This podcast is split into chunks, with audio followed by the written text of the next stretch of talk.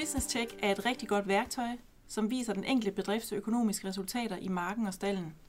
Du kan bruge Business Check sammen med din rådgiver, men du kan også bruge værktøjet sammen med din erfagruppe. Mads Simonsen, Ove Lund og Lene Brun fra Sikkes arbejder til daglig med Business Check. Mads, Ove og Lene sidder klar til at give os nogle eksempler på, hvordan du og dine kolleger kan bruge Business Check som grundlag for at diskutere og sammenligne jeres tal og jeres resultater i marken og stallen med hinanden. Så hvordan er det nu, en erfagruppe kan bruge Business Check? Mads, hvad, hvad tænker du? Jamen, Business Check, det er hele regnskabets 45-50 sider, der er kogt ned til 4-6 sider i en blanding af tal eller grafisk præ- præsentation. Business Check, det er sparring om tal på et overordnet plan. Og det har vi gjort for at kunne sammenligne på tværs. Så har der konstrueret nogle nye nøgletal. For eksempel øh, nøgletallet maskineomkostninger inklusive arbejde. Det er alle omkostninger ved at få udført sit markarbejde. Og ved at lave det som et samlet nøgletal, så kan vi sammenligne på tværs, uanset om man har nye maskiner eller gamle maskiner, om man har leasede maskiner eller man har købekontrakter. Vi kan sammenligne hele vejen fra den ene ekstrem over til den anden, hvor man har maskinstationen til at udføre alle øh, opgaver i marken. På en enkelt oversigtsside, så kan op til 10 landmænd få præsenteret deres omkostninger sat op imod deres indtægter per hektar. Det vil sige, uanset om man har 200 hektar eller 250 hektar, så giver det mening at sammenligne de enkelte øh, landmands nøgletal. Det giver input til diskussioner i en erfagruppe om, hvordan medlemmerne er nået frem til de enkelte ting, hvordan folk kan gøre noget anderledes, og hvordan de kan ændre deres resultater til det bedre. Er der et værktøj, som giver et øh, hurtigt overblik over en bedrifts stærke og svage sider? Hvad, hvad siger du, Lene? Det gør fraktilanalysen. Fraktilanalysen den indeholder nogle få, men vigtige nøgletal for den enkelte driftsgren. Og det gode ved fraktilanalysen, det er, at den giver et visuelt overblik over, hvor bedriften har sine stærke og svage sider. Altså der, hvor bedriften er konkurrencedygtig, og der, hvor der er potentiale for forbedring. Fraktilanalysen den viser også spredningen fra dem, der gør det godt, ved dem, der gør det bedst på hver enkelt nøgletal, over til dem, der så har de ringeste præstationer på det pågældende nøgletal. Og så selvfølgelig nogle fraktiler ind imellem. Og så er det meningen, at man i fraktilanalysen skal markere der, hvor ens eget tal ligger tættest på det tal, der står øh, i cellerne i fraktilanalysen. Og dermed så kan man øh, få se, hvad er det for nogle nøgletal, hvor man ligger i den gode ende, og hvad er det for nogle nøgletal, hvor det ser knap så godt ud. Og nu er Business Check og dermed jo fraktilanalysen et økonomisk værktøj. Og så er det også der, hvor der er fokus på den økonomiske bundlinje. Så det handler mere om at ligge over i det, vi kalder det grønne område på bundlinjen, end på for eksempel sådan noget som udbytte per hektar.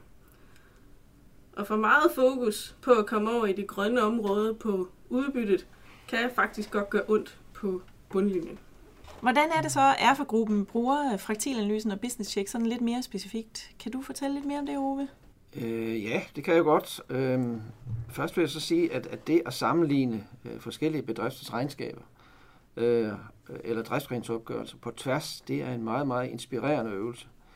Øh, hvis man for eksempel i en erfagruppe kan skabe øh, en, en god debat og tillidsfuld debat om årsagerne til, de forskellige, til forskellen i fraktilanalysens forskellige poster, så kan det givetvis forbedre indtjeningen for alle de involverede øh, driftsgrene.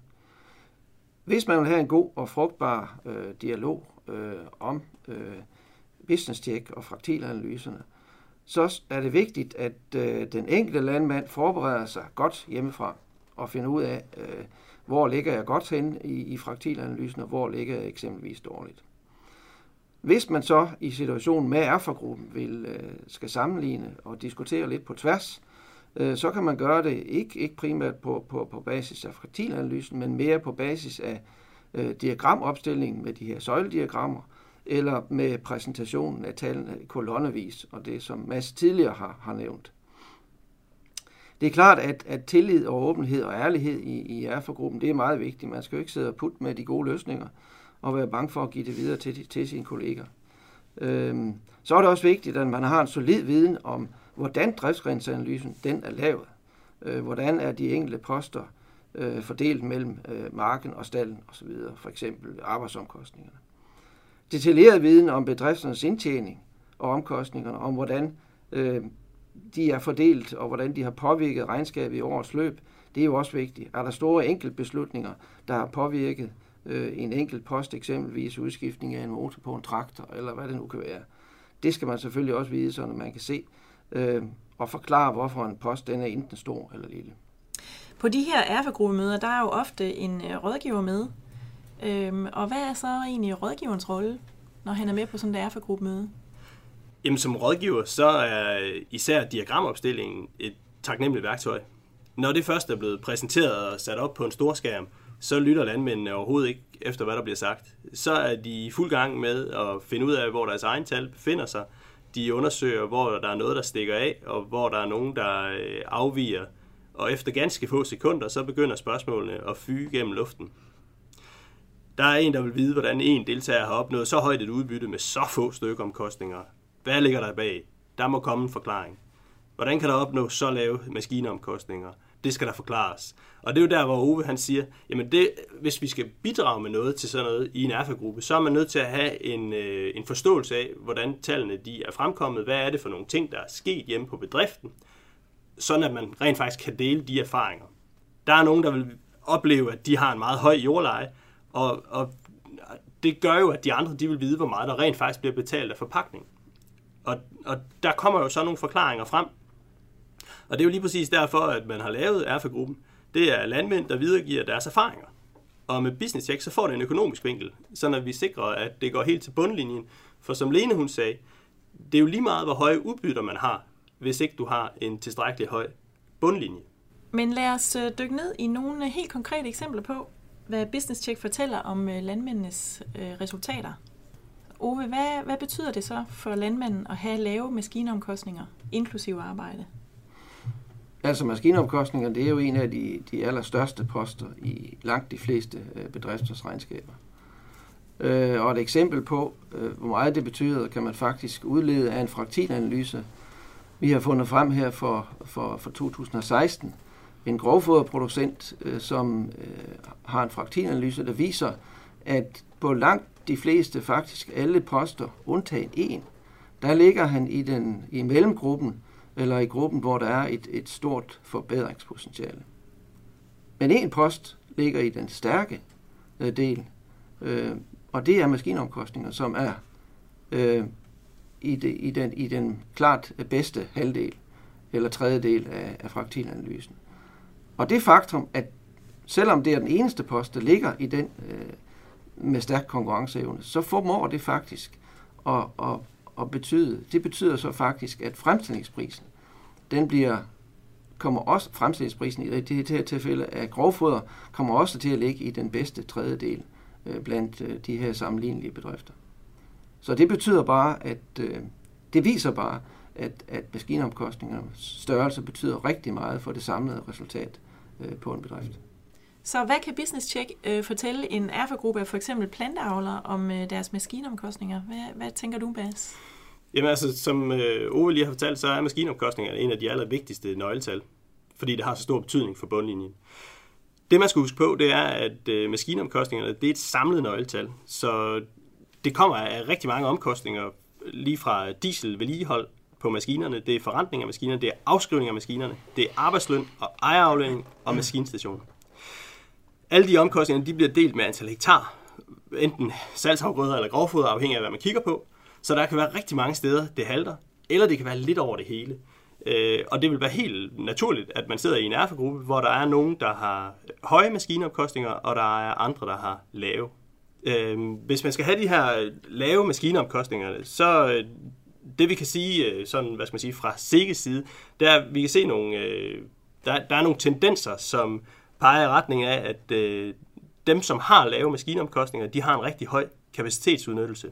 Øh, maskinerne de kører mange timer i marken, og øh, jo dyrere maskinerne er, jo vigtigere er det, at, øh, at de kører meget. Er der andre ting, der ligesom skal, skal gøre sig gældende? Altså, der er andre ting, der skal være opfyldt for, at øh, kapacitetsudnyttelsen af maskinerne den er høj? Øh, ja, eksempelvis skal der jo være en, en, øh, en god arrondering. Øh, man kan ikke, altså en, en, en, øh, en maskine, der kører fra, fra bedriften og ud, langt ud til en, en fjern mark, øh, tæller jo ikke ligesom med i, øh, i selve opgørelsen af effektiviteten. Så det, jo længere man har ud til marken, jo lavere effektivitetsudnyttelse eller kapacitetsudnyttelse har man. Ja, at maskinerne de passer sammen. Altså det vil sige, at øh, den, den kapacitet, en, øh, en såmaskine har, skal passe til en traktor, og skal passe til en sprøjte, og så videre, og så videre. Altså det, at, at de passer sammen. Ja, og samtidig at de passer til det antal hektar, man skal, man skal bruge. Øh, hvis man har store maskiner til få hektar, så har man i sagens natur en lav kapacitetsudnyttelse. Og, og det, er jo også, altså det er jo også det vigtige at huske, at, at for nogle af det vil det være statisk, øh, hvor mange øh, hektar man dyrker år efter år. Men der er jo altså også nogen, som, øh, som har en stor øh, grad af, af, øh, af forskellighed af, hvor mange hektar, som der bliver dyrket. Og der er det bare vigtigt at huske, at i hvert fald dem, der slår igennem med de høje maskinomkostninger, der ligger ofte en forklaring i, at der er nogle forpakninger, som er, er ophørt, og man har ikke lige fået ændret øh, i maskinparken. Så det skal i hvert fald passe sammen. Og i den forbindelse, så er der også, øh, det er også noget, der har været fokus på her inden for de senere år. Det er det her med at udlicitere øh, markdriften til en maskinstation eller en, øh, en, en stor planteavler i nærheden. Men hvis man så samtidig beholder sine egne omkostninger til øh, maskinparken, så sidder du altså tilbage med nogle afskrivninger, som, øh, som, som du også havde før. Og i øvrigt så sidder du også tilbage med nogle, øh, måske nogle arbejdslønninger, fordi du ikke har fået tilpasset til den nye situation. Og så kan det hurtigt blive lidt dyrt. Ja, måske endda meget dyrt. Øh, og det, det, det er i hvert fald noget af det, vi kan se på dem, der stikker helt af i forhold til store omkostninger. At de ikke får tilpasset. Når der, er, når der skal ændring på bedriften, altså glemmer de at få ændret i maskinhuset. Nu har vi hørt om, hvad Business Check kan fortælle en erfagruppe af for eksempel plantavler om deres maskinomkostninger. Men hvad med sædskiftet? Kan det også påvirke maskinomkostningerne? Ove, hvad siger du til det? Ja, det kan det jo godt. Øh, tilretlægger man sit sædskifte på den måde, at man har overvejende vinterafgrøder og koncentrerer markarbejdet i, øh, fra høsten og så til, til, til, til når der er sået til, til næste års høst, så øh, har man jo ikke lang tid til at udføre de arbejdsopgaver i marken, som, som er nødvendige.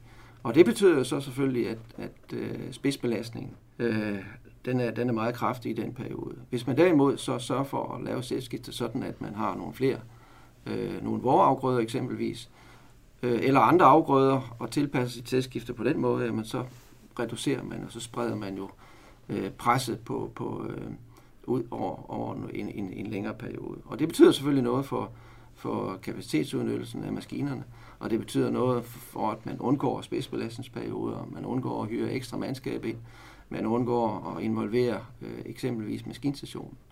Øh, så så det, det er klart, det betyder noget for, øh, for maskinen øh, og arbejdsomkostningerne. Udover valg af afgrøder og deres effekt på fordelingen af ressourcer hen over året, så har placeringen af afgrøderne selvfølgelig også betydning for de samlede maskinomkostninger. Man skal vælge at placere afgrøderne med mindst transportbehov på de marker, der ligger længst væk øh, fra ejendommen. Øh, eksempelvis skal man måske ikke lige have øh, sletgræs øh, på de marker, der ligger længst væk, fordi sletgræs det betyder store transportomkostninger, både i forbindelse med, med, med pasning og forbindelse med, øh, med høst. Øh, så det skal man også overveje, når man øh, fastlægger sit øh, sædskift og sin markplan. Så det vil sige, at øh, høj kapacitetsudnyttelse, det er, det er en god ting, Lene? Eller? Ja, det er det. Jo mere vi kan bruge de øh, samme kapaciteter, jo bedre. For eksempel, altså jo flere hektar en traktor kan, kan køre henover, øh, jo, mere har vi, jo flere hektar har vi at fordele de samme, eller næsten de samme omkostninger på.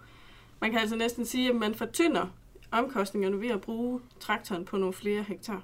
Og dertil kommer jo, som vi har nævnt nogle gange tidligere, at maskinomkostninger er en meget stor del af de samlede omkostninger i marken.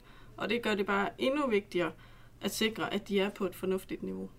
Business Check kan fortælle en erfagruppe af planteavlere en hel masse om deres maskinomkostninger.